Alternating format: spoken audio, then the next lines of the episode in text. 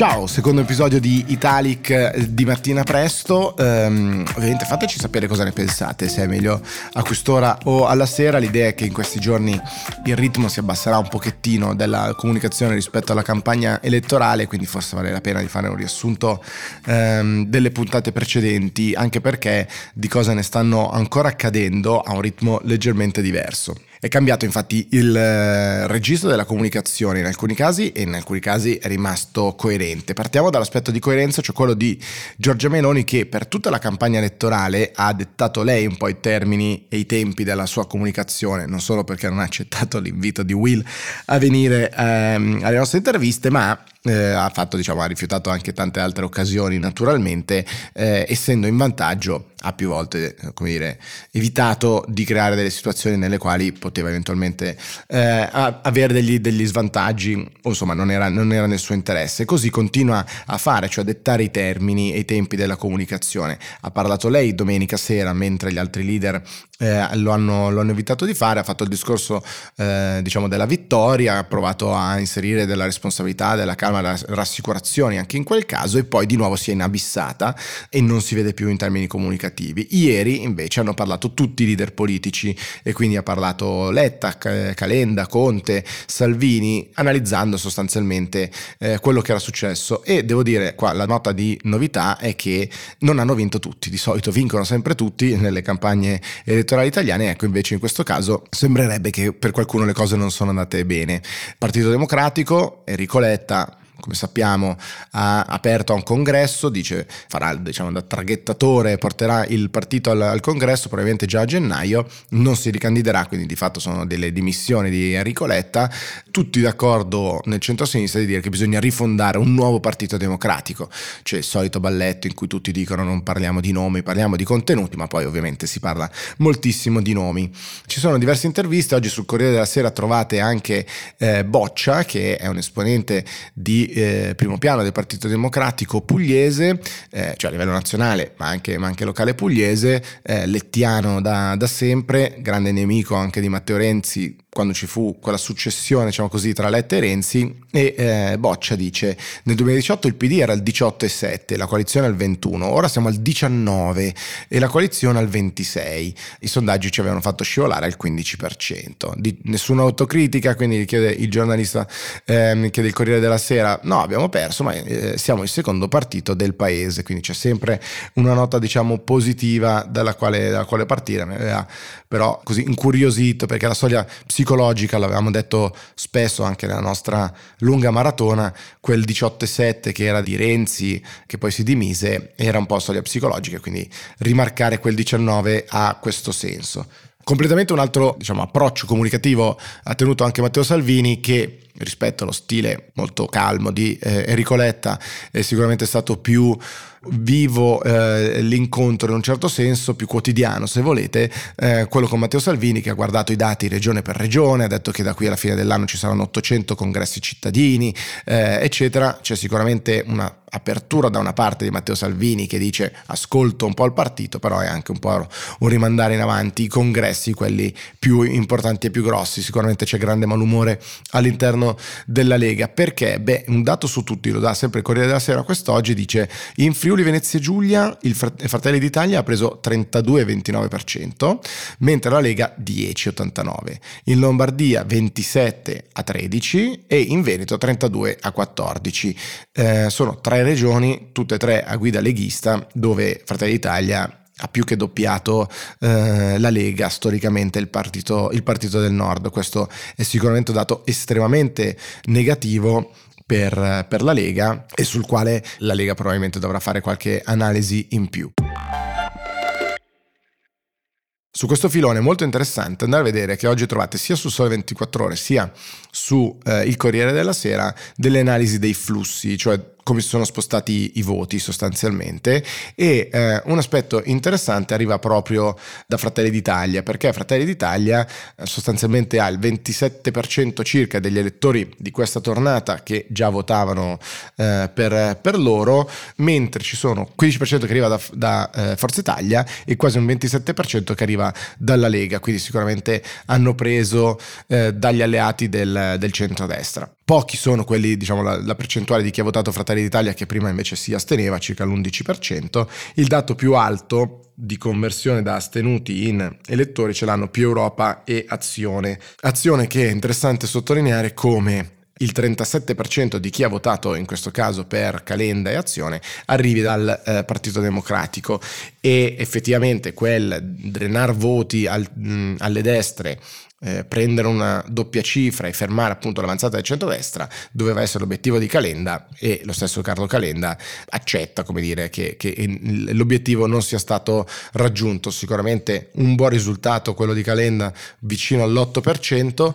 non ha mancato solo la doppia cifra, ha mancato anche un po' la soglia psicologica di essere sopra Forza Italia, lì sono 0,5 più o meno eh, per cento, 0,5 alla Camera e 0,5 al Senato psicologicamente probabilmente avrebbe avuto eh, un impatto più, più forte. Eh, Calenda dice da qui parte un grande cantiere e soprattutto dice dato che e qua così ci agganciamo al Movimento 5 Stelle, eh, Conte ha fatto un buon risultato e eh, sta già guardando, iniziando a parlare con, con il PD, PD e 5 Stelle si, si, ritroveranno. Prima o poi, è nell'ordine delle cose, succederà quello che noi abbiamo sempre detto, dice Calenda, e quindi il terzo polo non potrà che avvantaggiarsi da questa cosa.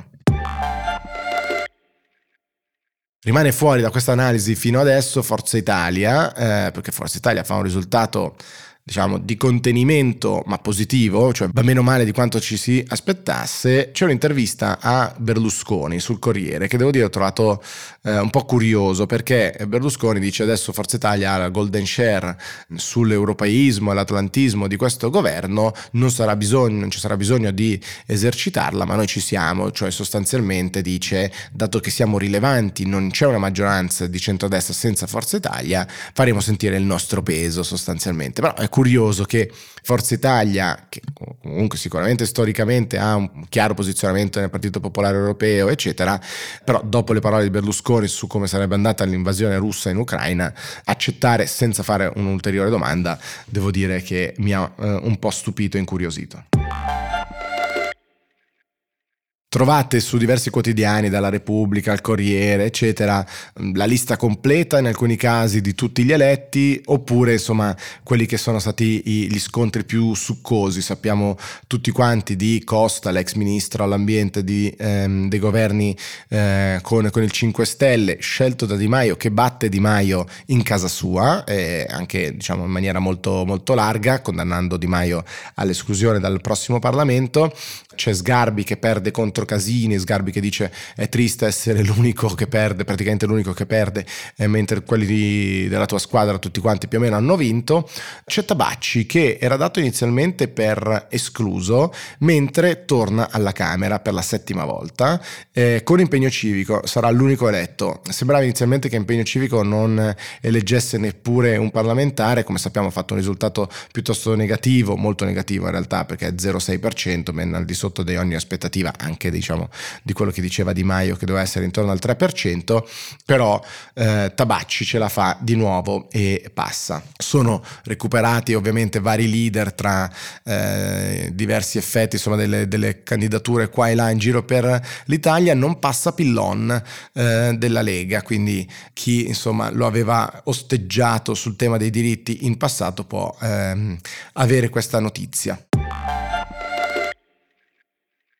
Sempre sul fronte diciamo comunicazione, ma la politica è tutta comunicazione, tutta racconto, o gran parte racconto, c'è eh, su quasi tutti i giornali oggi trovate il eh, racconto più o meno da retroscena di come Fratelli d'Italia e Giorgia Meloni in particolare si stiano preparando, quindi non solo eh, con un basso profilo in termini comunicativi, eh, ma anche con un momento diciamo di studio, di preparazione dei dossier economici in particolare e lo vedremo tra poco, ma anche in termini di eh, rete di relazioni internazionali. Come abbiamo visto più volte durante la campagna elettorale, una delle principali priorità è stata proprio quella di cercare di rassicurare ehm, gli osservatori internazionali, i mercati, eccetera, e questa cosa continua, continua ed è interessante che oggi sul foglio ci sia un editoriale, insomma un pezzo a firma del direttore Cerasa che sostanzialmente titola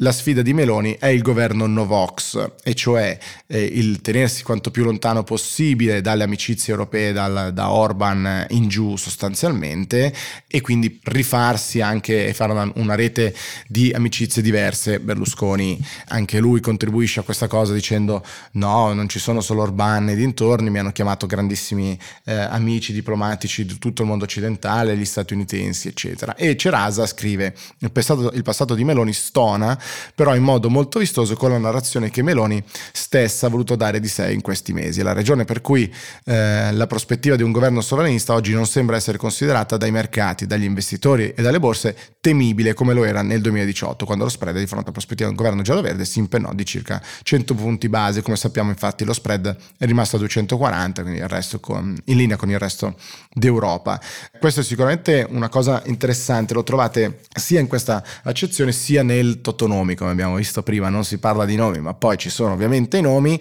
Quali nomi, o meglio, i nomi per eh, caselle, tre, quattro caselle, tre caselle particolari, sicuramente il Ministero quello dell'Economia e capire che fine fa, come sarà organizzato questo Ministero, ehm, gli esteri e eh, l'interno. Allora andiamo con ordine. L'interno ovviamente è eh, interesse di Matteo Salvini, il risultato così e così della Lega probabilmente allontana, diminuisce le chance che Salvini possa prendersi eh, il, o possa tornare al Ministero del, dell'Interno qualche giornale dice c'è un'opzione, cioè quella di mettere il vecchio capo di gabinetto, l'ex capo di gabinetto di Salvini, che è un prefetto, e farlo diventare ministro. Potrebbe essere dire, una scelta di compromesso in un certo senso. Ci sono poi gli esteri, dove da una parte Forza Italia vorrebbe avere Antonio Tajani, eh, mentre ci sarebbe in pole position,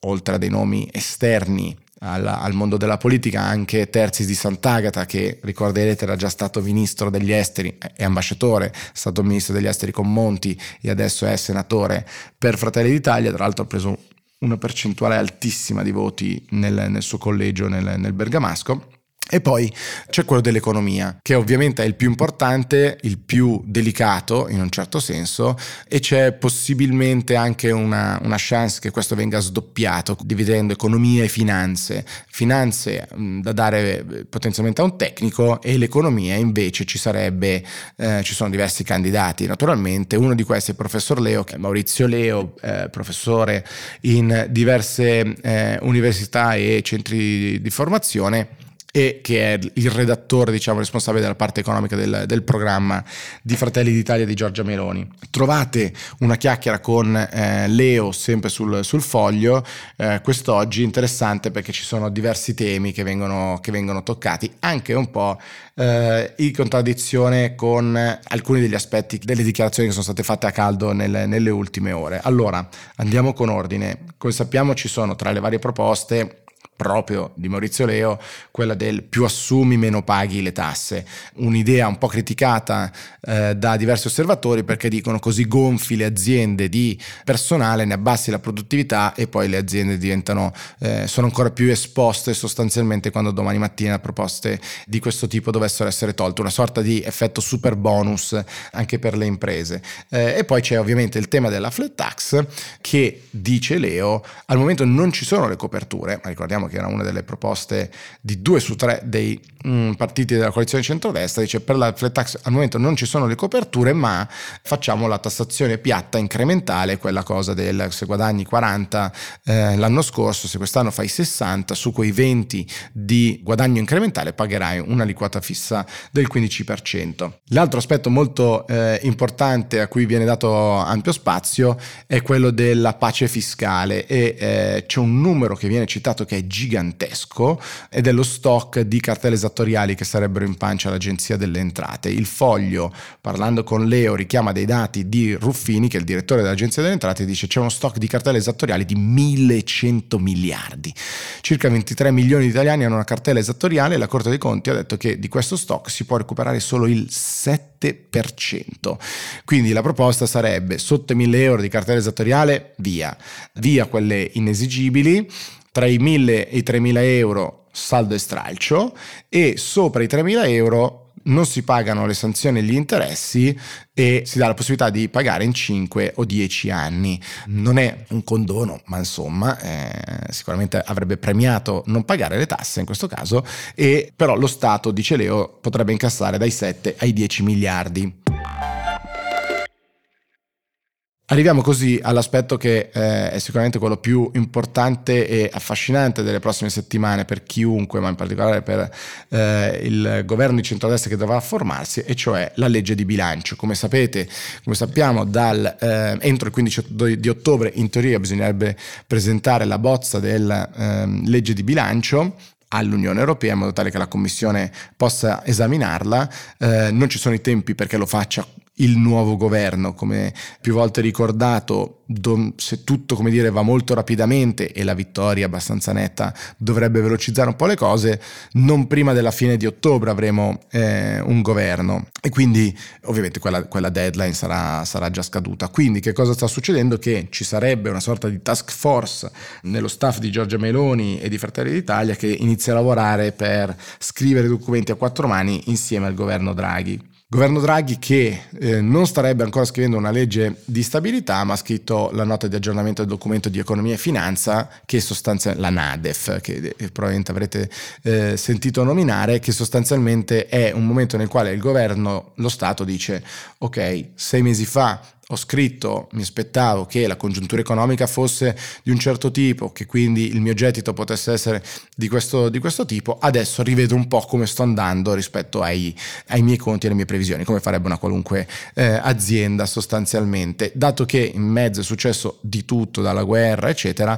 eh, le previsioni si sono ampiamente eh, rallentate. Noi sappiamo che in realtà il governo continua a tenere una linea piuttosto ottimista con una visione poco sopra lo zero di crescita del, del PIL, ci sono diversi soggetti che invece punterebbero addirittura a meno 0,7 per la crescita. Meno crescita vuol dire meno gettito e quindi meno soldi ehm, a disposizione dei governi. Per quest'anno, per il 2023, non ci sono eh, regole stringenti da parte dell'Unione Europea, quindi la Commissione non può bocciare in toto la nostra legge di bilancio, ma ovviamente ci sarà un controllo anche in termini anche solo politici, mettiamolo così, rispetto rispetto a quello che sarà l'operato del nuovo governo. E allora il Sole 24 Ore dice ci sono 40 miliardi di manovra da trovare. Come arriva a questo conteggio fatto sul retro della busta, back of the envelope, come dicono gli americani? Beh, allora, sostanzialmente dice il Sole 24 Ore, il capitolo più ricco è quello del sostegno fiscale agli acquisti energetici delle imprese. Eh, alle quotazioni annuali questa cosa costerebbe circa 14 miliardi a trimestre. Poi ci sono 3 miliardi eh, l'azzeramento degli oneri di sistema e l'IVA ridotta al 5% sul gas.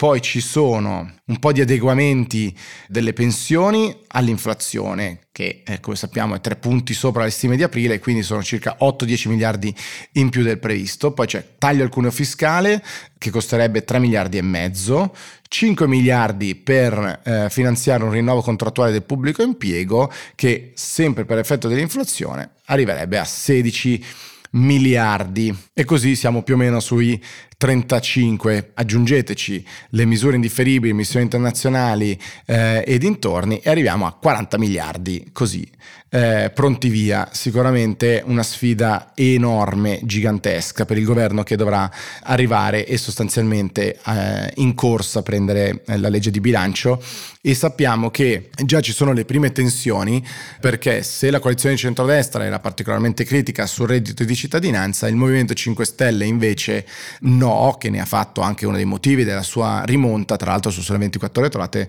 un'analisi interessante con uh, comparazione tra le regioni dove c'è una maggiore diffusione dei percettori del reddito di cittadinanza, ad esempio in Campania ce ne sono 628.000 e il risultato del Movimento 5 Stelle dove in Campania appunto ci sono 628.000 percettori, il Movimento 5 Stelle ha preso 797.000 voti, cioè ha fatto il 34,7% primo partito della regione e come abbiamo visto prima appunto uno dei quei collegi dove eh, il Movimento 5 Stelle ha battuto i rivali e proprio per questo il Movimento 5 Stelle ha già dichiarato che farà come dire, battaglia in ogni modo per chi vorrà modificare il reddito di cittadinanza anche facendo dell'ostruzionismo, minacciando di fare ostruzionismo. Perché questa cosa è importante quando parliamo di legge di stabilità? Beh, perché se lo Stato non approva entro il 31 di dicembre la propria legge di bilancio si va in esercizio provvisorio e decisamente non ce lo si può permettere. Quindi da una parte è un'ottima arma